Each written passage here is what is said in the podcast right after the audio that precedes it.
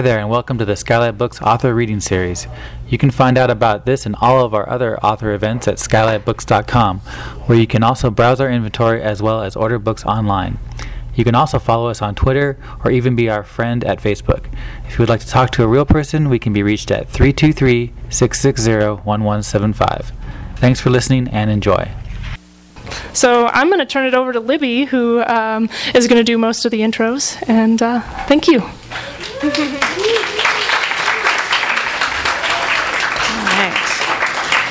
Thanks for coming, guys. It's so great to see all of you here.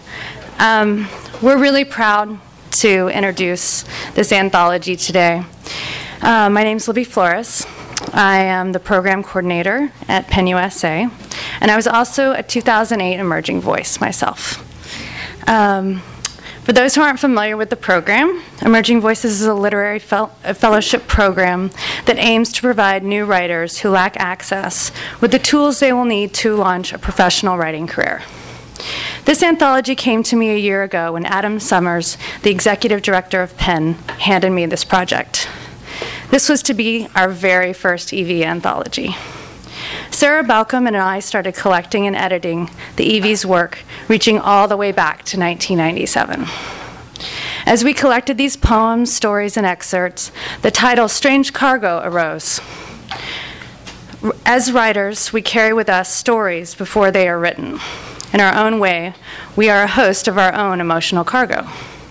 Strange is, is as, strange is defined in Merriam-Webster's dictionary is to be of external origin, kind, or character, exciting wonder or awe, not known before, heard, or seen. This most definitely defines the writers in this book tonight. I am proud to introduce Janet Fitch. Janet has been a wonderful asset to the EV program.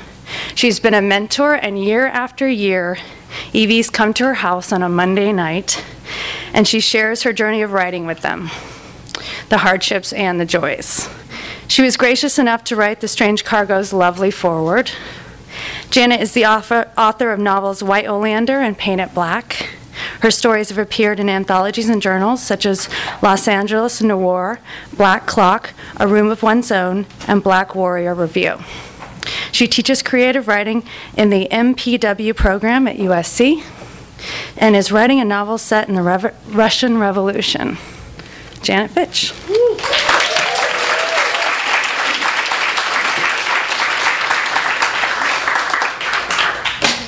This is great. Well, let's see. Emerging voices.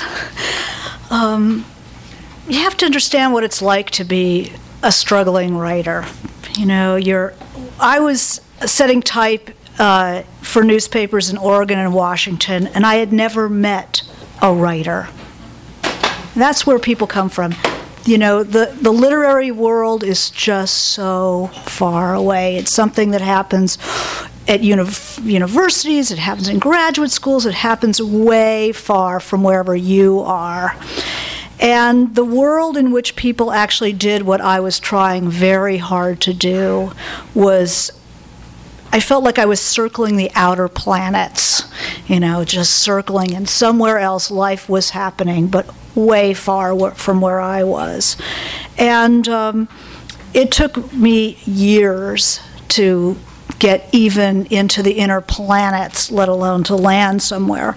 And I blundered my way through every mistake a writer can make. I just it was as long a process as it could have possibly did. This howling in the wilderness defeats many a promising writer. It's pretty crushing. And those stories are forever lost to literature. They're forever lost. Uh, and it's a tragedy that occurs every day. It's like stars going out, one by one. And when I was approached by PEN USA to serve as a mentor in this program, and there are several writers here who have served as mentors in the program. I see Diana Wagman back there, I see Michael Datcher here, and there's probably some more uh, as well. Um, they a- asked us to mentor, to take on a, a, an emerging writer, um, which this project, it takes on, it's the only one of its kind in the nation. It takes on six to eight writers in the early stages of a writing career, in poetry, in fiction, and in creative nonfiction, and just showers them with help, with guidance, with encouragement. For eight months, they're assigned a mentor from among the LA literary community, and who better than PEN to be able to, you know, collar collar writers to help young writers. Um, and over 50 authors have so far accepted PEN's invitation to mentor Emerging Voices Fellows and to help them both in developing their art and in clarifying the mechanics of literary life, which is they're two different things. And a, an emerging writer needs both of them. Uh, so as I worked through with my EV, my first year in the program, I kept thinking that I wish this had existed when I was struggling. Um, because not only do they receive a mentor tailored to genre, style, and interests, they receive free classes at UCLA's Writers Program. Uh, they attend uh, e- intimate evenings with authors to discuss craft and the road to publication. Um, they workshop among themselves and they benefit from instruction in the fine art of public reading, which becomes very important more and more it becomes important in a writer's career, and so you're going to see you're going to see what what happens uh, as the result of that. Um, they get two public readings in major venues locally. And the inspiration for the program came in 1994 with a forum held at Central Library concerning uh, writing the immigrant experience, when it became clear that certain specific problems faced first and second generation immigrant writers. Uh, and then widening out from that initial impulse, understanding that writers from a host of communities, ethnic, social, gender, and geographic, were unheard because of lack of access to the larger literary world. So this program was founded to repair and reverse that situation. Um, it gives people an entree to American literary life in a big way. And it now reaches out throughout the country uh, selecting writers by talent, experience, potential, and goals, and all are people whose progress was in some way threatened by their lack of access to literary community. So, so far, 92 alumni have produced over 132 works of published poetry and prose.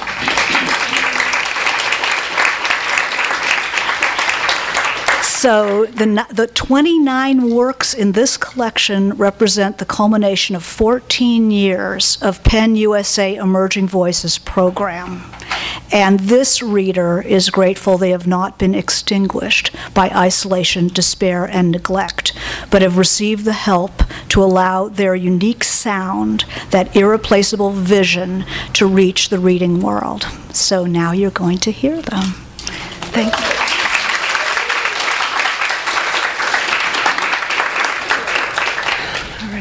We just finished a fabulous year, 2010, of Emerging Voices, and I'm going to introduce uh, one of the writers from that year. Natashia Deón is a 2010 Breadloaf Scholarship recipient, 2010 PEN Emerging Voice Fellow, and a Highlights Foundation Scholarship recipient, and award winning screenplay screenplay writer. She is penning her debut novel, The Spinning Wheel, a dark journey of three outcast women who, on the eve of the Civil War, are fighting the battle of their lives. Natashia.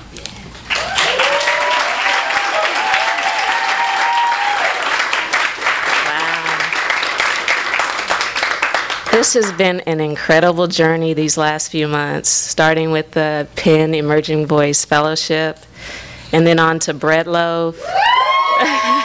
They're here. Thank you for representing PEN or for supporting PEN. Um, and then here, being here at this amazing reading and being anthologized. This is just amazing. So I'm going to be reading, as Libby said, from my novel in progress, The Spinning Wheel.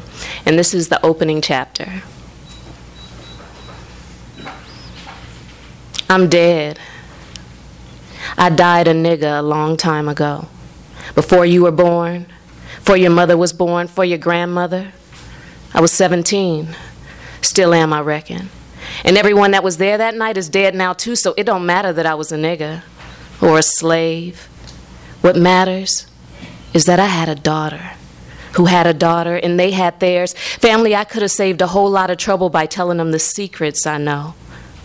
You see, there's some stories that mothers never tell their daughters.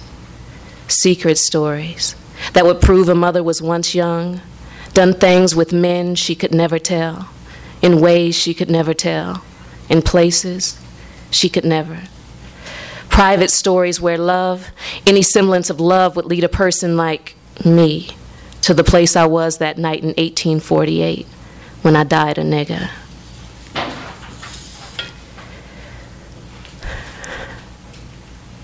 For two days and two nights we've been running. Me and the child inside me. Pain is trying to get me to stop, make me push away the pain, but I won't push. My pretty yellow dress is stained red and brown now, but not by the blood of the man I killed like they think. It's mine. The dark of night's been hiding my running for a while, muffling the sounds of my chest gushing in and out from my own hard breaths. Every few steps, the blue light of the moon sneaks past the treetops and strokes my face, urging me on, the only mercy I get in these hot Alabama woods. The devil's coming, and I have to keep moving for her, for me. But the pain's burning so bad now, I can't hardly do nothing but fall against this old tree, hands slip sliding down its bark, stinging. Please, baby, please stay. They want to kill us. Stay inside. I keep us safe. Barking from the hunting dogs is shooting across the air and bumping around inside me. They must have smelt me on the branches that brushed across me and snapped under my feet. I have to move faster, run like sister once told me. I beg my belly, hold on to me, it ain't time. But this baby got a plan.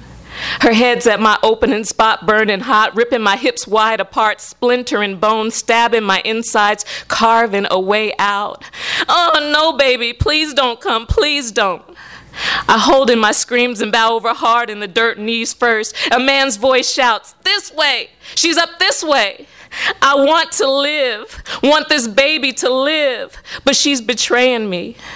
Every muscle in my body slamming shut, so I push. She's tearing through me. I push. I don't want to, but I push. Screaming mute deep inside myself, pushing so hard, but hollering so low so they can't hear me. A wave of warm water pours out of me, carrying my joy and deep sorrow. Before God and this oak tree, she come, and she don't cry. I guess she want us to live too, want me to teach her things, keep her from the pain I've been through. She see me, and I see in her the good part of love. The weight of them pushed me over these dogs, clawing and biting at my back, but the pain ain't gonna make me give her up to them. I gotta protect her. Get up, keep running. I feel my legs, so I bend them, feel them firm on the ground, so I push up. I hold her close with one arm and pull up with the other. I can make it. I tell myself again how to run, counting my steps one, two, one, two, one, two. A flash of light, a loud pop, nothing. My last thought is to not fall on my baby. Thank you.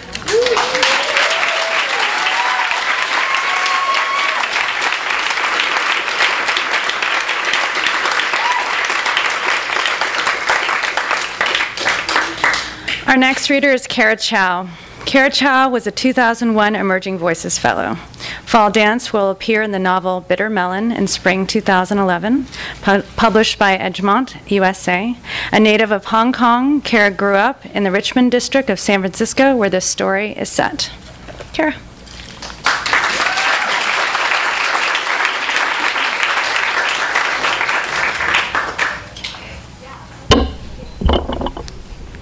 Shorter than Natashia. Okay.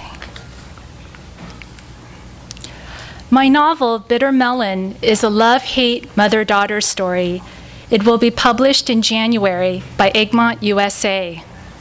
In this scene, 17 year old Frances Ching sneaks behind her mother's back to go to the fall dance in hopes of seeing Derek, whom she has a crush on. She is dragging along her reluctant best friend, Teresa. The dance is almost over, and to Frances's chagrin, there is no sign of Derek. You know what we should do, I say. Go home, Teresa says, her face lighting up. No, we should forget about stupid Derek and go ask some other boys to dance. Teresa's face falls. We each ask one boy to dance, I say. Then we go home. We never have to attend another dance again. Deal? I have a better idea. What if you go ask some boys to dance and I go hide out and wait for you to finish? But I need your help. I'll cheer for you from the sidelines. But that's not the same. We have to be in it together. Teresa groans. Come on, I say, just one song. Teresa sighs. Fine, just this once. With half bravery and half trepidation, we march arm in arm back out to the gymnasium. The music has gone from rap and hip hop to slow. The DJ announces that this is the last song for the night. More couples are gravitating towards the dance floor. Okay, last dance, last chance, I say. I'll go left and you go right. Afterwards, we'll meet back at this spot and report back to each other on how it went. Teresa nods. We let go of each other and forge ahead. I scan the clusters of boys. Who would be a good candidate? He can't be too cute or popular looking because I need a fair chance of success. But he can't be too unattractive either because I'll actually have to dance with him. The first guy I see is tall and lean, with dark skin and giant black doe eyes. One lock of his shiny jet black hair curls lazily over his forehead. He smiles at a friend, revealing a perfect set of white teeth. Out of my league, pass. The second boy I see has frizzy brown hair, thick glasses, and sweaty, oily skin that is peppered with acne. His bulging figure makes his striped t shirt and cords look two sizes too small. His belly is protruding over his waistband. As he laughs with his friends, he looks like he's wheezing and snorting.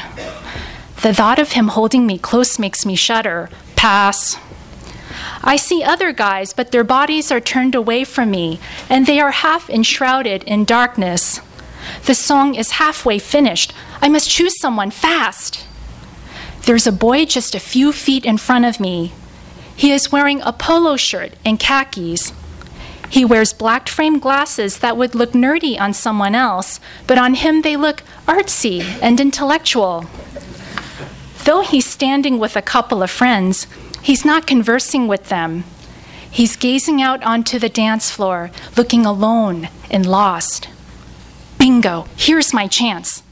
I march over to him. Excuse me, I say. He doesn't hear me. I tap him on the shoulder. Excuse me, I shout. Wanna dance? He hesitates. His eyes travel from my face down to my feet and back up to my face again. No thanks, he says. His friends are staring at me. I back away a few steps. Then I quickly retreat to the designated meeting spot. I half expect to see Teresa waiting for me there, panicked and desperate, relieved to see me at last. She would tell me that she lost her nerve and couldn't go through with it. Then I would tell her my story, and she'd comfort me, saying that at least I had the courage to try. Or better yet, she would share a story similar to mine, and we would commiserate about how awful boys are and how we don't want to have anything to do with them ever again. But Teresa is nowhere to be seen. After searching the periphery twice, I reluctantly search the dance floor. Then I see her towards the front. The orbiting lights make the white parts of her dress glow. She is swaying awkwardly with a boy who is a few inches taller and somewhat stocky. He is gazing at her and smiling, and she is gazing and smiling back at him. Teresa got someone, and I didn't. They bump into another couple, and take a few steps to the side to give them birth. As they move aside, I see the couple behind them. It's Derek, and he's with Diana. Thank you.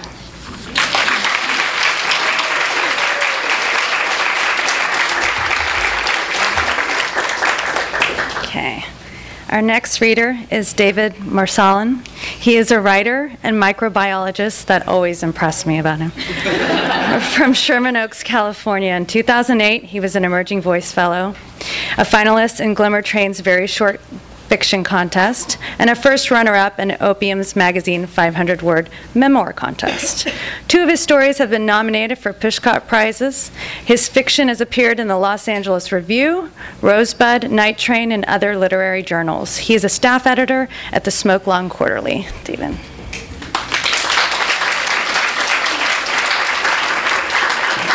Thanks for coming, everyone.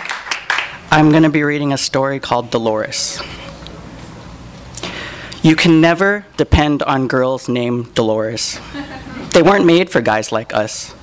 They will meet you at a Dodger game while you make your way to the top of the stands with a textbook under your arm. They will say things like, Baseball is my life. Only baseball won't be their life. Every other moment will be their life. They will live out their lives in the middle of the night, sitting in their car smoking menthols, or walking home alone through the streets, careful to keep their eyes down on their own feet. They will live up to their name, Dolores, which was chosen by their mother because of how much it hurt to give birth to them. At the beach, while you explain about the tides, your Dolores will tell you that the silence between waves is her favorite part of the ocean. Like Mother Nature is holding her breath, she will say. You will love her for that. You will wrap your arm around her waist while sitting on the beach, and you will breathe in her secondhand smoke. When your Dolores spends the night, she will bring over a stuffed hippo named Dandy. Dandy will get in your way while you are on top, trying to go slow and be a gentleman, trying to keep from finishing too soon. You will stare at the gap between Dolores's teeth and for part of that moment, you will hate it. And for part of that moment, you will love it. And you will thrust as if you were thrusting through that gap in her teeth. Her cell phone will ring in a movie theater. She will answer it, the blue screen making her ear glow. And afterwards, she will lean over and tell you that her father has been arrested again and will be deported in two weeks. So, you want a blowjob? She will whisper and she will unzip your jeans, and while she is going at it, you will try to remember if she has ever talked about her father before. You will notice that she has not, and with a new curiosity for her life, you will ask her if you can see the inside of her house. On a Sunday, while her family is at church, your Dolores will take you through her small house, leading you over the plastic toy cities her younger brother built, making you feel like a giant. On the wall, you will see a picture of her grandmother, showing off her tattoos and biker jacket and sunglasses. There will be a leopard skin chair in the corner of the living room with a burn in the seat, and underneath an empty pie tin with a bag of pot lying inside it.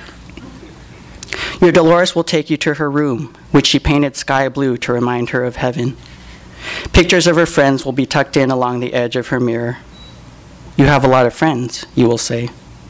I used to, she will reply, and she will point out the friends who have been shot in her neighborhood, and it will be over half of them. Your Dolores will put her hands in your pockets and kiss you there, under her heaven, while the angelic eyes of her lost friends watch over you. Dolores's heart will pound against your own, breaking the rhythm that beats so steadily for 19 years of your life. You will get a catch in your throat. You will gently ease out of her embrace with her hand held in your trembling hand, you will go down on one knee as if you were about to propose, but instead you will only be able to apologize, head down and crying, hating yourself for reasons you don't understand. For you, school will start in fall.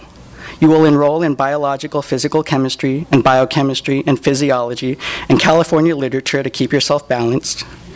When your Dolores calls, you will not pay attention to her, and she will be happily sarcastic when she tells you that she'll call you later. she will call you later, but again, you will not have time to talk to her. You will say, You have no idea how hard it is to have responsibilities. and she will be so quiet you can hear the sprinklers running on the other end of the telephone line. A week will go by, a month. You won't notice because you are busy trying to do well on your midterms. You will get A's in your classes. You will forget how to get to the house with the leopard skin chair, a house which was in the bad part of town anyway. Your Dolores will not call again. One night, four years later, as you are home packing to go off to your new life, you will discover Dandy, the stuffed hippo, wedged between your bed and the wall. You will rescue it and dust it off and wonder if you have an address to mail it to. But there's no time to look for that today. Pack it in one of the boxes, take it with you for now.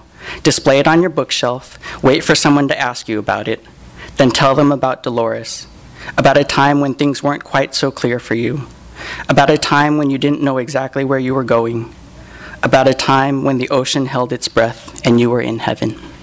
Thank you.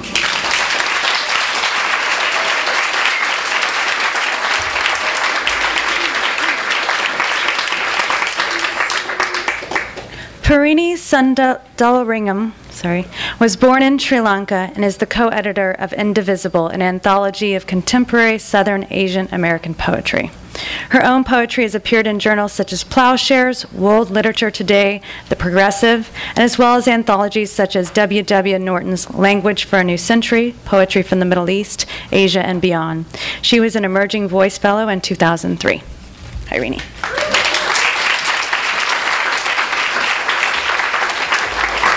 Oh, I didn't realize how many people were here.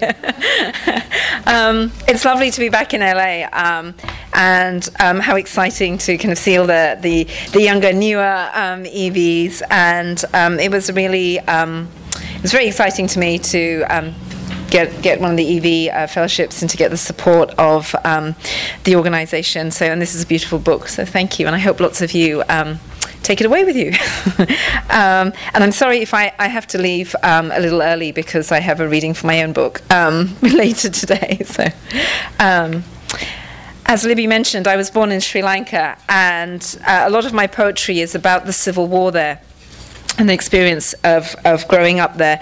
Um, this poem is about um, an incident that set the civil war off uh, in Jaffna, one of the cities of Sri Lanka, where um, the army um, responded to civilian unrest by going into the city and burning down um, an ancient library which had uh, most of the texts of our civilization. So it was burnt down to the ground. And this was in, um, and and I wrote the poem to talk about what it was like um, how easily war happens, civil war happens in a country, that how everything seems normal until it suddenly changes. And this is called Jaffna Schoolroom. Traipsing across sports grounds, picked clean by equator sun, we visit my father's school, long distance callers at the Museum of Memory.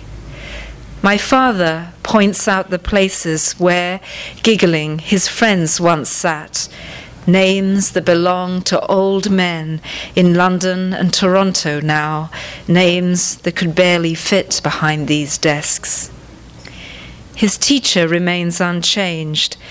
Paper dry voice crackling, he dictates the rights of duty and decorum, the triumph of courtesy and reason over the casual accident of race. It is Jaffna 1983. It is one day in a long, hot summer. It is one day, seconds away from war. And decades from now, this is all that I'll remember of that visit to that city. The sand dust in the air, the sun bleaching dry the shutters, and the walls empty of pictures, not even a map of the world.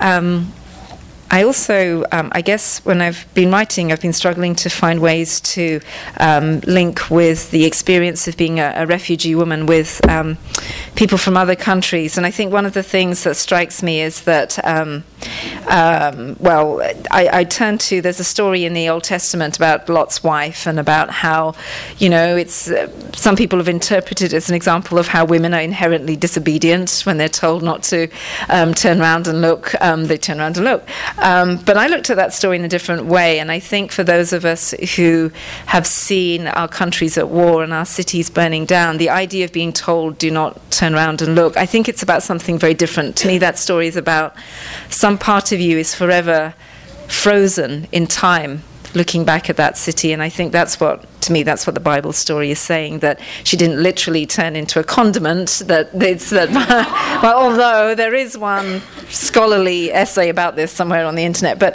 but that, that it's really valuable that the, the, best thing a woman can do is to become a valuable material like salt but anyway um, i thought my own view of it actually is that the story was saying that when you've seen such bloodshed part of you remains frozen in time and that you leave a part of yourself behind so this is called. Um, and I thought the story was kind of, it's kind of interesting in the Bible and all these scholarly texts that nowhere is the wife of Lot named. She's always Lot's wife. She hasn't got a name. And that is so much the experience of refugee women that we, um, that we become numbers.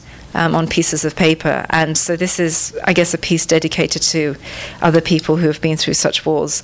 And it's called Lot's Wives. We stood as women before us have stood, looking back at our burning cities, watching the smoke rise from our empty homes. It was quiet then and cold. We heard their cries, the caged birds clawing at their perches, our daughters naked in the hungry mob. Such death, the smell of justice drifting on the burnt wind. And we saw it all saw the fire fall like rain, saw our tears track stiff white veins down our bodies, saw the brine crawl through salt cracked skin. Now, turning in the restless night, we dream we stand there still, alone on the hill's black belly. We, the forgotten, whose names were swallowed by God. Thank you.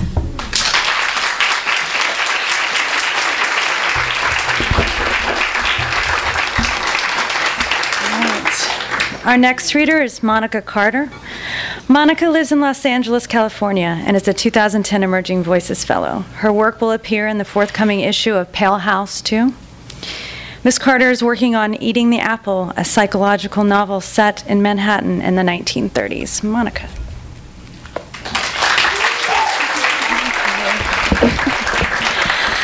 Thank you so much. Um, it's really wonderful to be here, actually, because this is where I work um, at a very limited capacity at this point. Um, or maybe not at all. I'm not sure.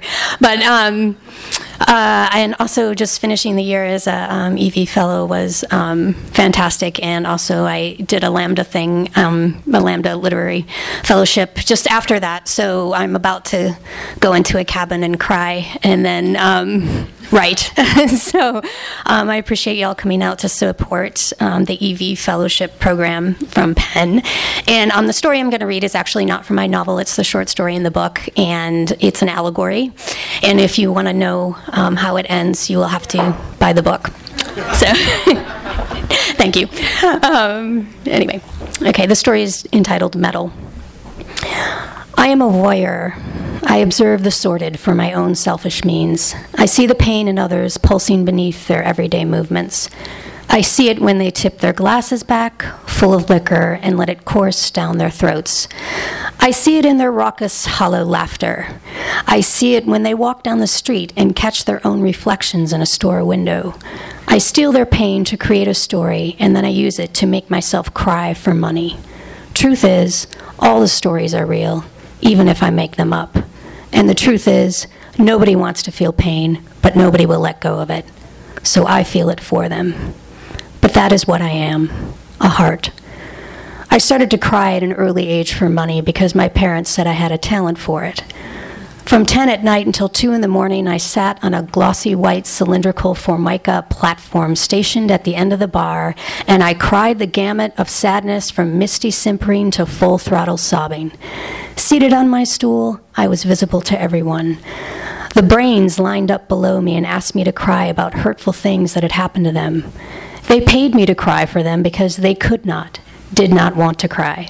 Not only did it embarrass them because they weren't able to, but theirs was the unbearable pain that begun with hand tremors and ended with blinding migraines.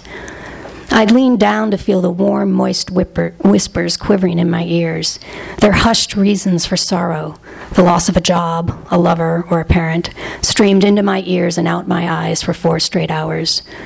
During that time, the brain stared at me as I wailed and groaned away their sadness, their faces expressionless while they watched me, and afterward, they thanked me with a generous tip and told me how good I made them feel. The first night Metal came into the bar, I cried the best that I could. Medals are rare, and I was somewhat starstruck. Through my tear clouded eyes, I searched for the silvery glint of her mask that bared her toothy grin, and I listened for the faint scraping of her armor as she shifted in her chair.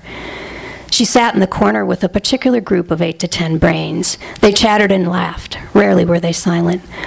Their conversational cadence soothed me, sentences that rose up, followed by rounds of bassoon like laughter. There was a certain stool at the bar where I sat to stare unobtrus- unobtrusively at the brains, ogled at their exposed brains resembling shiny bulbous mounds of soft caramels pressed together. On weekends, I attempted to glimpse the red numbers on the upper back quadrants of their large heads. I obsessed over spotting them, as difficult as it was. Their IQs were always 140 or above. I liked to see if their behavior seemed above or below their IQ. I added up the group's IQ and found the median, and then I'd figure out who was the leader, who was the runt of the litter. But like I said, I am a voyeur. Metal never denied that she was a brain, but this is not why I loved her. Through the slits in her mask, I saw Metal react with her eyes, and I believed she was a heart. Hearts were not stupid, but we were considered too emotional to use our intelligence to the best of our abilities. But just like the brains, our hearts were on display. In the middle of our sternums and on the outside, the color of our emotions throbbed for all to see. When I was embarrassed, like when a group of brains caught me staring at them, my heart turned orange red and beat rapidly, galloping away from the brains who laughed at me. It beat so fast it ached for two days straight. Most often I kept my coat on so they wouldn't see how I felt. But brains knew why hearts did this, and if they were drunk enough, they humiliated you for it. Which they did to me. I sat on that very same stool, my heart's embarrassment poked out between the top two buttons of my coat like a piece of burning ember. They, the smoky drunk with brains, pointed at me and giggled as they covered their heads with their hands or placed their cocktail napkins over their numbers. I scrutinized 143 in the group. I eyed my heart in the brass bar railing I leaned against. I watched it turn mustard yellow and beat stronger. This told me I was jealous. I knew I was as smart as 143, but 143's confidence made me covet her tawny, ovoid head. She acted like a 163, the way she insolently tapped the ash off her cigarette and laughed at something amusing that 157 had just said. I wondered if she had ever known, if I had ever known a confident heart, and I realized I had not as I peeked at my yellowness glowing down below.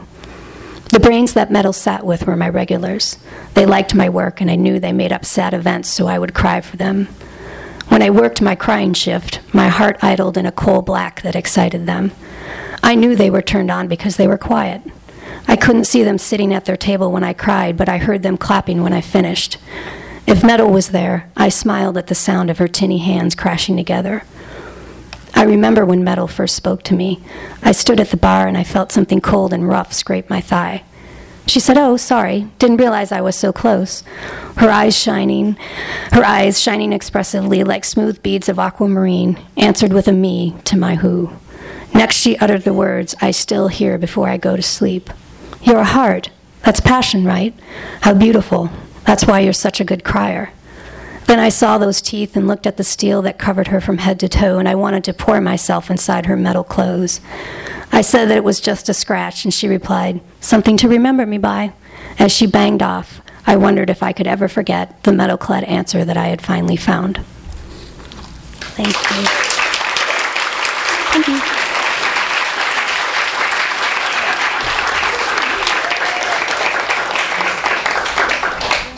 Maritza Rubio is a writer from Santa Ana, California.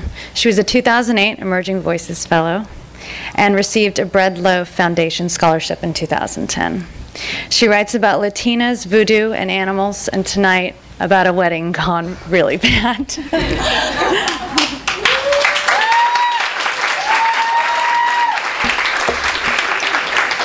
Thank you. Thank you all for coming. This is Mighty Mighty. I had to do it. She's the one who sent the invitation like that. Gary Teague and guest. And guest. Gary and I had been together for eight years.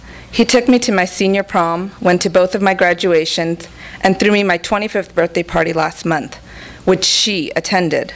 All of Gary's friends, rather his bros, were also there with their wives. Susana and I were the last unmarried. I could care less, but Susana was turning 33, and those gringas became obsessed with marriage each day after their 30th birthday, as if each day without a ring added a wrinkle to their forehead. Gary refused to see any friction between us. I knew he sensed that I clung to him like a little girl whenever we went out as a group.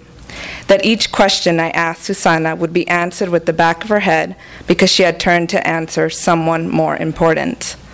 But he couldn't ignore it at Leanne's wedding. I know Gary saw it then. We were seated together, and all those girls started clapping when Brick House came on. They squealed and reached out to each other's hands to rush the dance floor. They knew I was looking at them. And I'm embarrassed to admit I half expected Lisa, Brandy, Kiana, or even Susana herself to grab my hand and lead me to the dance floor, thinking we would all look like satin flowers laughing and twirling to the Commodores. Gary didn't say anything, but he knew. He's not stupid, just weak. He rubbed my back until the urge to cry subsided and the song was over. Why didn't you come out with us, Linda? Susanna asked out of breath, smiling as she reclaimed her seat from her spontaneous soul train moment. I smiled because I wanted her question to be sincere. Gary leaned over and whispered, It's Belinda, Susie. Her name is Belinda. I knew more about Susana than she knew about me, which wasn't hard since the bitch couldn't even remember my name. Gary's bros were nothing but a bunch of chismosos, even worse than me and my sisters.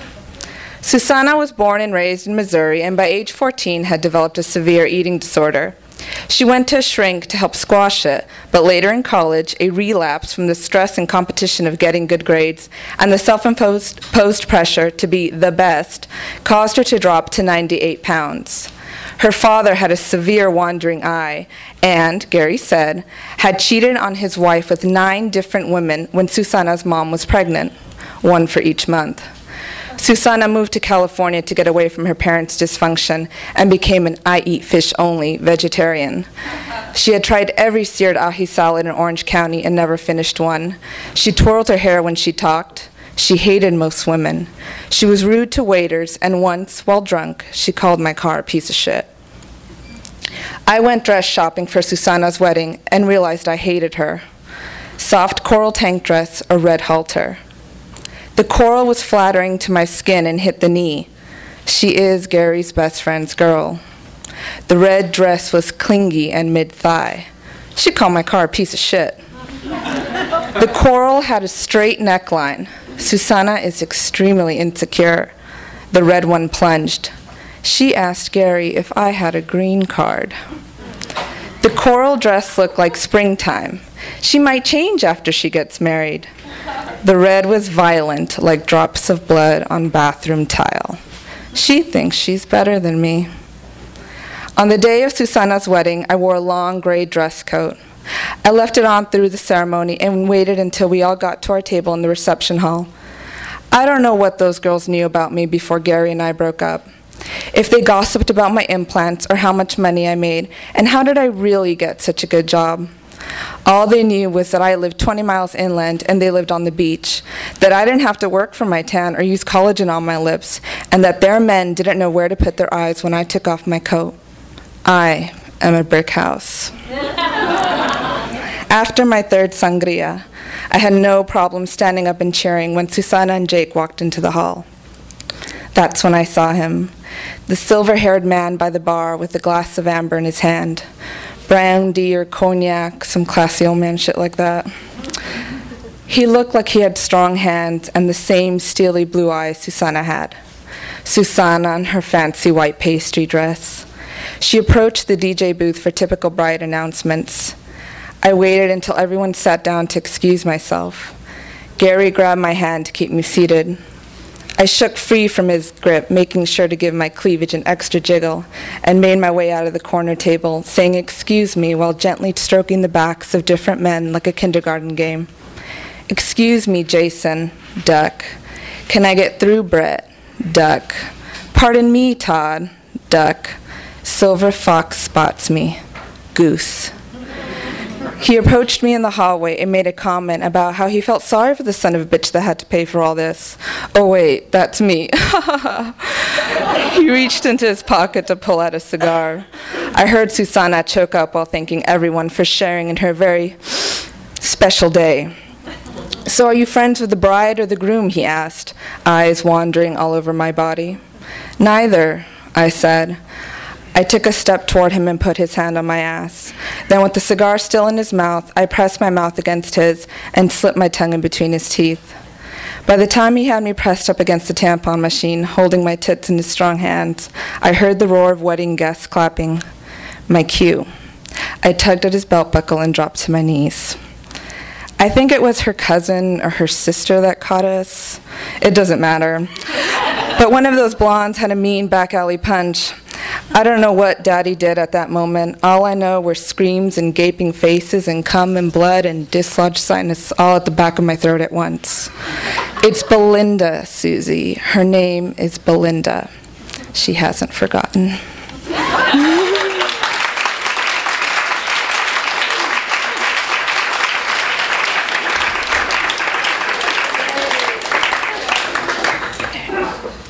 Sylvia Sukop writes about art, faith, community, and other good causes. Her memoir, Difficult Life, is framed by the death of her youngest brother, Alex. Sylvia is a graduate of Bucknell University and an NYU International Center for Photography, and a grateful recipient of the 2009 Emerging Voices Fellowship. Sylvia. Thank you. Thank you, Libby. And um, I just want to give a shout out to my other EVs that are here from my year from 2009, uh, and, and all of the past and future EVs that may be here today. I was 19 myself when Alex was born, and I remembered when he was a baby how I'd watch him sleep in his crib at night, how the darkness of the room would play tricks with my vision, distorting his face through the wooden bars. This scared and fascinated me, and I played with the visual effect, first looking at Alex directly as he melted into a monstrous, illegible shadow. Um, then turning my head and looking at him sideways, discovering that my peripheral vision could restore his appearance to normal. I later learned that the eye is photosensitive, equipped with an aperture, the iris, along with rods and cones, all working together to mediate different intensities of light. In dim or dark conditions, it's an indirect gaze that actually allows us to see best. The eyes adapt to change, I thought. Perhaps the heart could too. You ready, Alex? Diane, whose father was a doctor, had mastered the art of packing Alex's wounds, a procedure required three times a day. Wearing a black tank top and jeans, her left eyebrow pierced with a small silver ring, Di sat on a kitchen chair, her knees touching the edge of Alex's mattress. My brother tilted the full length of his nude body toward her, giving her his belly. Old enough to be Alex's mother, Di raised her tattooed arm to adjust the headlamp that also served to hold back her thick auburn hair. She then slipped her hands into a pair of latex gloves and leaned forward to visually inspect the infected area. In the aftermath of his second surgery, Alex was battling a nasty infection, two sticky wounds tunneling deep into his abdomen where the incision failed to heal properly. It's as if someone poked him in fun, like the Pillsbury Doughboy, then realized in horror that the holes would not close after their fingers were withdrawn. His wounds oozed thick pus like blood streaked petroleum jelly, and out on the porch, the pile of discarded rags we used to catch the stuff as it leaked out of him grew larger by the day. Meanwhile, invisible to the eye, tumors were multiplying rapidly inside of Alex's body. At worst, the hospice nurse warned, they could rupture his aorta or penetrate his spine. The gaping rawness of it all, far from a sterile operating room, brought to mind battlefield surgery on gut blasted young soldiers, which I had read somewhere as what led to the invention of anesthesia. Alex had already ramped up to double morphine patches, angled white stripes like war paint across his bony chest. As always, Di offered him an extra dose of morphine for this 15 minute procedure, knowing he would refuse. Instead, he wanted someone to lie behind him, spooning, his own version of pain management. I jumped at the opportunity. In my orange pajamas, vestments of willful brightness that I wore on my visits with Alex here on the farm, I climbed onto the bed and pressed flat up against his backside, my left hand resting across our two upturned hips. Di removed the old gauze first, slowly drawing the whole putrid length of it out of each wound. Then she irrigated the wounds, rinsing them with sterile bottled water, and finally she repacked them with new gauze. Using two long wooden sticks as forceps, lending the whole ceremony a Japanese air, she lifted fresh cotton strips, wet and neatly accordion folded, from a jar of iodine fluid and gently fed them directly into each cavity. While Di worked on his wounds, Alex pulled my hand forward like the buckle on a seatbelt toward his thighs, holding it there firmly, pinching the muscle between my thumb and index finger so fiercely he seemed able to transfer the pain out of his body and into mine. I remembered when Alex was little, taking him to a small ski area in Pennsylvania not far from where we lived then. I taught him to ski by placing him and his short skis in between my long ones, both of us facing forward.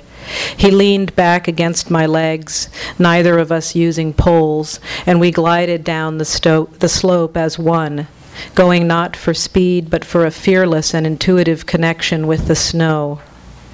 It's one of my favorite memories of Alex, our easy physicality and how he trusted me. I craved these moments of physical closeness with my brother, though for him, the fact that I was the one spooning him during this procedure seemed less significant. Anyone could have and had done the same job. This was the routine. But like every aspect of his care, it never felt routine to me. Thank you.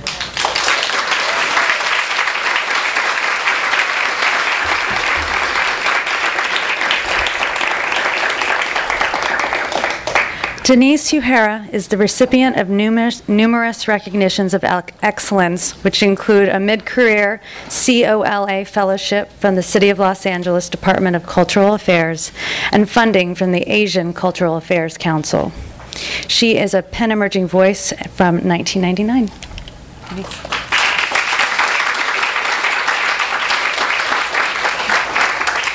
Hi, it's an honor to be included in Strange Cargo, and I and my baby to be, thank you. I'm going to read from an experimental piece that I've been working on in a workshop with Barbara Henning in uh, Tucson at the University of Arizona's uh, Poetry Center. I'm not in school right now, but I live nearby. Lost Things. Helsingin Kadunimet. I once had a lover whose father had no legs. Petri showed me a photograph of his family from 1962. He was one of eight children gathered hastily to pose in front of a picnic table. He was blond, thin, an eight year old, second youngest, smiling widely, nestled in a sea of brown and blonde haired siblings. In the middle of the family sat the mother and the father. His mother wore a proud mother's smile and dressed in a slightly bre- bleached dress It was bleached from the photograph's age. It was difficult to tell what she was thinking, but that is the point of such a smile. One can only note that she is the mother. His father sat on the picnic table bench. I could not discern if he was simply sitting with his legs folded under him or if he did not have any, or if his legs were outstretched but overexposed in the sunlight, rendered invisible. The photograph looked odd to me for other reasons, too. I had never seen so many Finns smiling at the same time. People in Finland do not smile because that would be too forced an emotion. But here, everyone was smiling. Maybe the family had decided through a series of subliminal messages shuttled to and fro from each other, between each other, that they would always smile when they posed with photos with their legless father. When did he lose them? I asked. During the Civil War. Many lives were lost. He was lucky. Did he fight for the Reds or the Whites? I couldn't remember what the answer was because I was studying the picture. Did he tell me that his father was fighting for the Reds? You would think I would remember. If I were Finnish, I would catalog that information. His father fought for the Red Guard. He was a social democrat and sided with the Bolshevists. Or his father fought for the White Army, a conservative backed by the Germans. But I could not remember on which side his father fought. I only knew that his father went to battle with two legs and lost them both. He lost them, as if one day he would find them again. Mun kinimi, mun kivori, lisakantu lur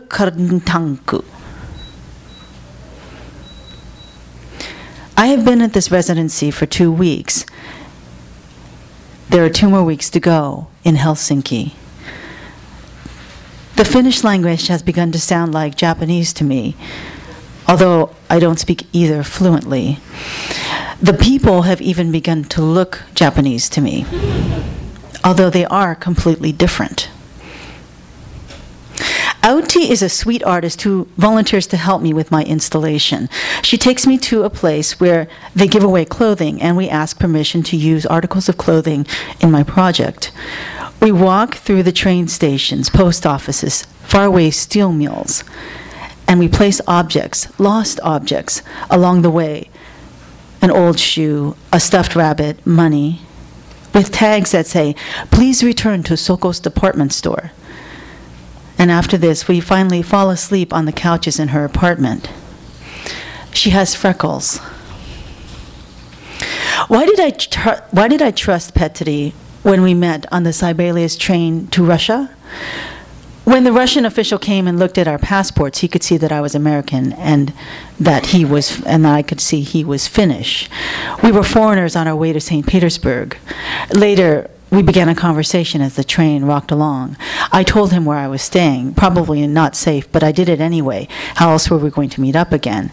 He and his younger friend Gregory, an Algerian immigrant, came looking for me at the youth hostel, but the front desk was suspicious of them and wouldn't give any information.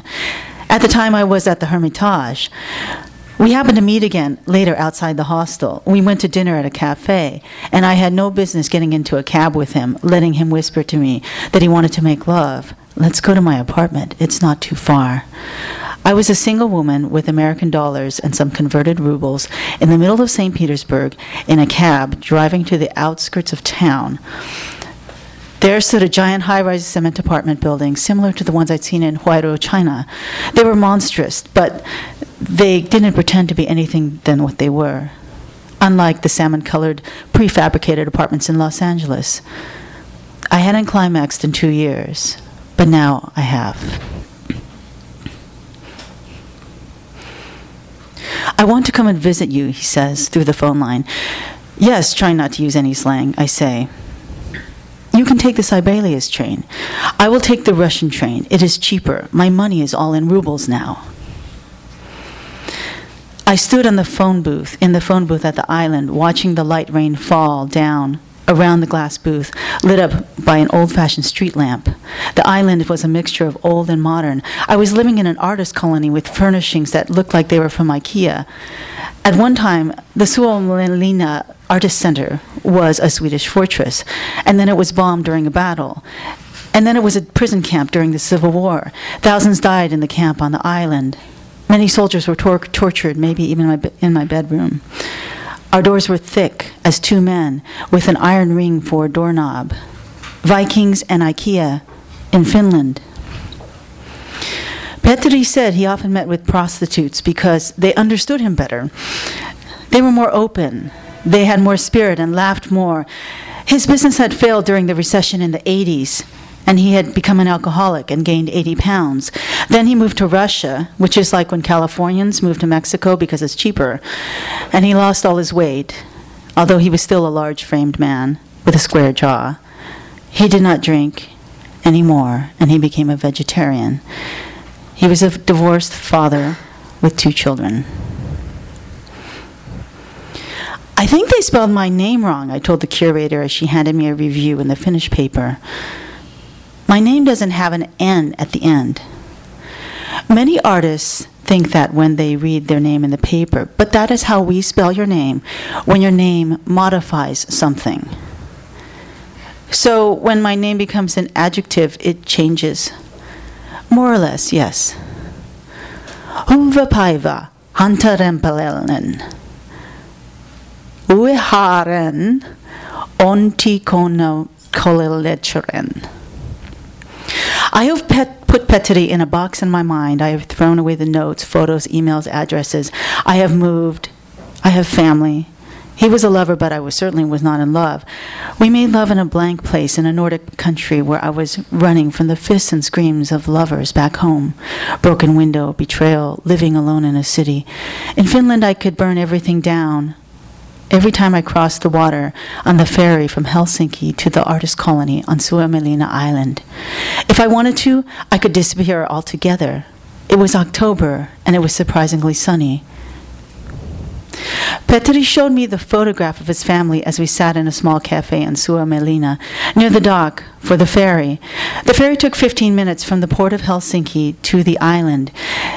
He had barely caught that last one that evening because he had missed the connecting train while still in Russia and ended up hitching a ride with rich Russians in a BMW. When they asked him what was his hurry, he said, For love! And then they all nodded. Hmm. I waited for him at the edge of the island, watching the dark water that was full of clouds. The clouds in Finland hung lower in the sky than in America, as if the firmament above rested lower to the earth in that part of the world. The clouds churned downward and became water, and then turned back up again to the sky, tossed and recycled from the force of the sea. Sana teperi onnan dakkatkelaren, appartamento jenko sovientaren, loco, loco, chica. Thank you.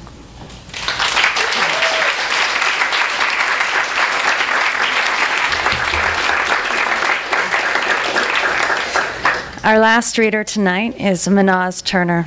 She was born in Pakistan and raised in Southern California. She's a 2009 Emerging Voices Fellow. Her poems have appeared in the Journal of Pakistan Studies, Cahoots Magazine, Pedestal Magazine, Asia Writes, and Anthology of California Poets. She is currently at work on her first poetry collection, Tongue Tied, a memoir and poems. Manaz.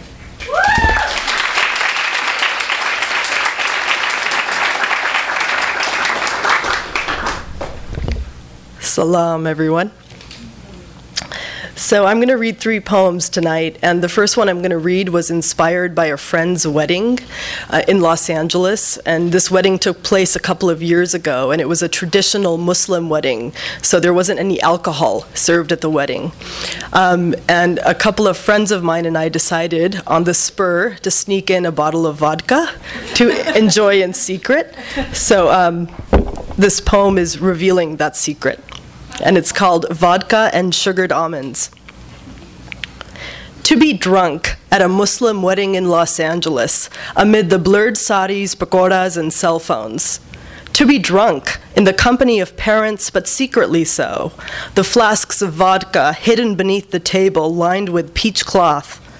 To be green and drunk in the merry of boisterous aunties waving their hands with care as if holding tiny Pakistani flags. To be drunk with friends, acting like teenagers in our 30s, but secretly so, a generation tempted by American libations, tugged in all directions by Shu Juti heart.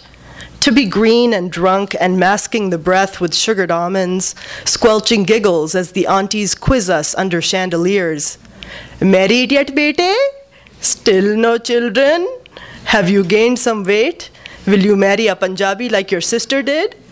Or will you be drunk in a way your parents never were in Lahore, watching James Bond films in their tea stained living room in the 70s, dreaming of Hollywood, of the visions, not the vices offered by this world.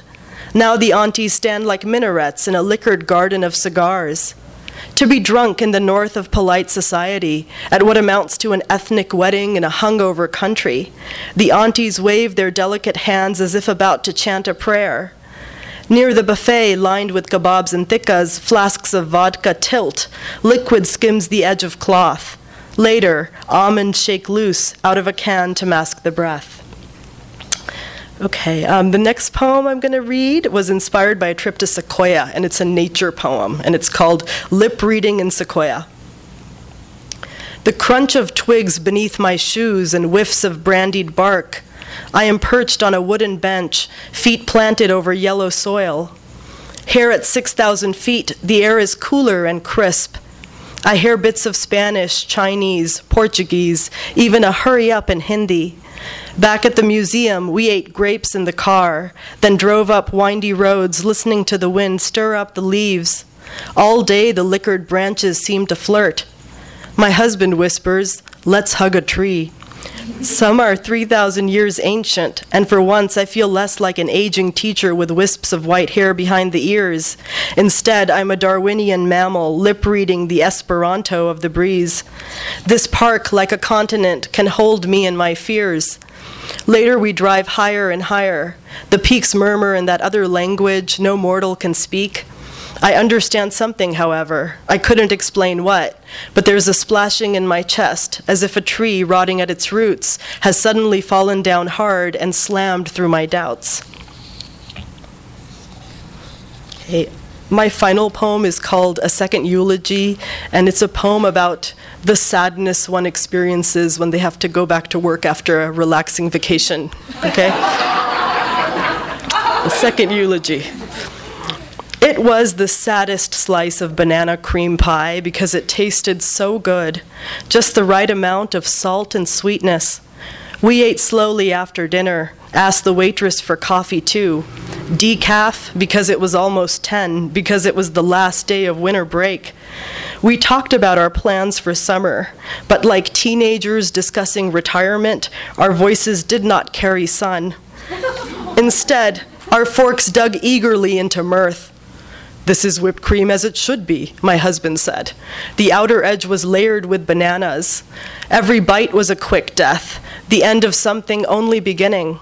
We finished our pies down to the crusts, our hands reluctant to let go of the forks. When I die, I said, pointing at the crumbs on my plate, bury me in these. my husband nodded. I pictured my desk at work, buried in papers, six months of post its signaling my fate. Had I worn sweats, I might have ordered another slice. One didn't feel enough. It was like a spotlight on a tomb. But that night, I couldn't make room for a second eulogy. Thanks.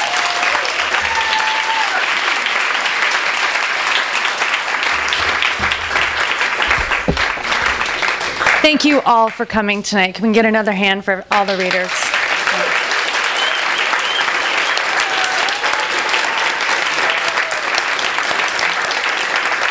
Thank you, Janet Fitch, very much for coming and the beautiful forward. And all the readers in this anthology and all This anthology would not be possible without Sarah Balcom. If she'll come up here, Michelle Myring did the beautiful art. This book.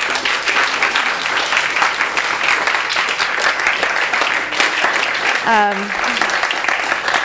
have a glass of wine, buy several of these books. Um, and also, I'm going to introduce Adam Somers. He's the executive director of PEN. He's just going to say some closing remarks, and we're going to introduce a new program that uh, we have just started. So, Adam.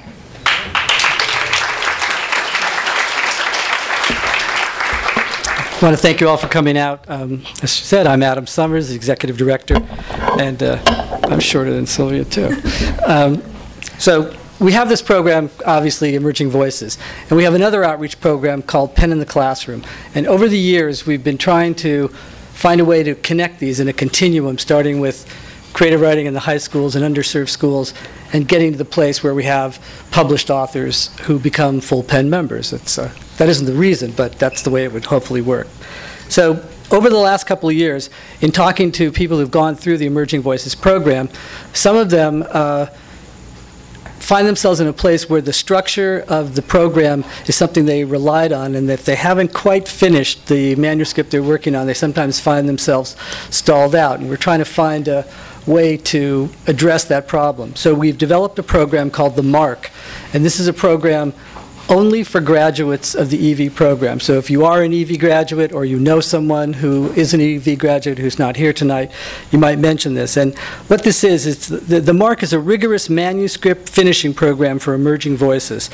Uh, alumni. And the program applications are being accepted starting today and running through October 12th and are in that box right there.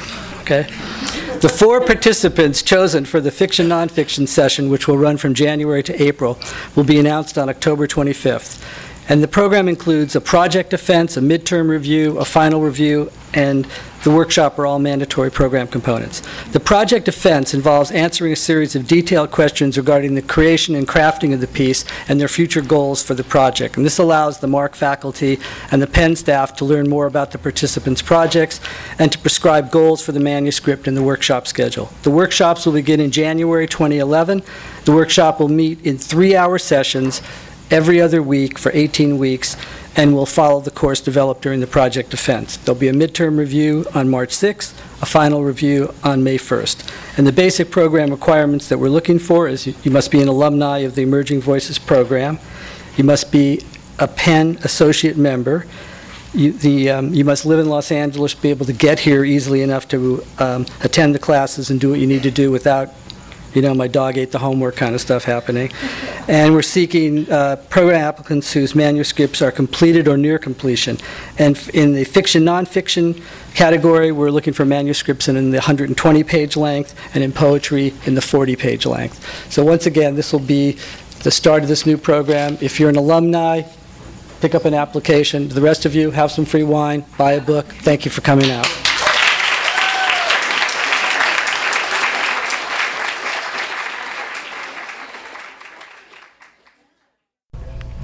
You've been listening to the Skylight Books author reading series. Don't forget that you can check out this and all of our other great podcasts at www.skylightbooks.com. Today's music was provided by Fragile Gang. You can check them out at MySpace, Facebook, and the iTunes Music Store. Thanks for stopping by, and we hope to see you soon.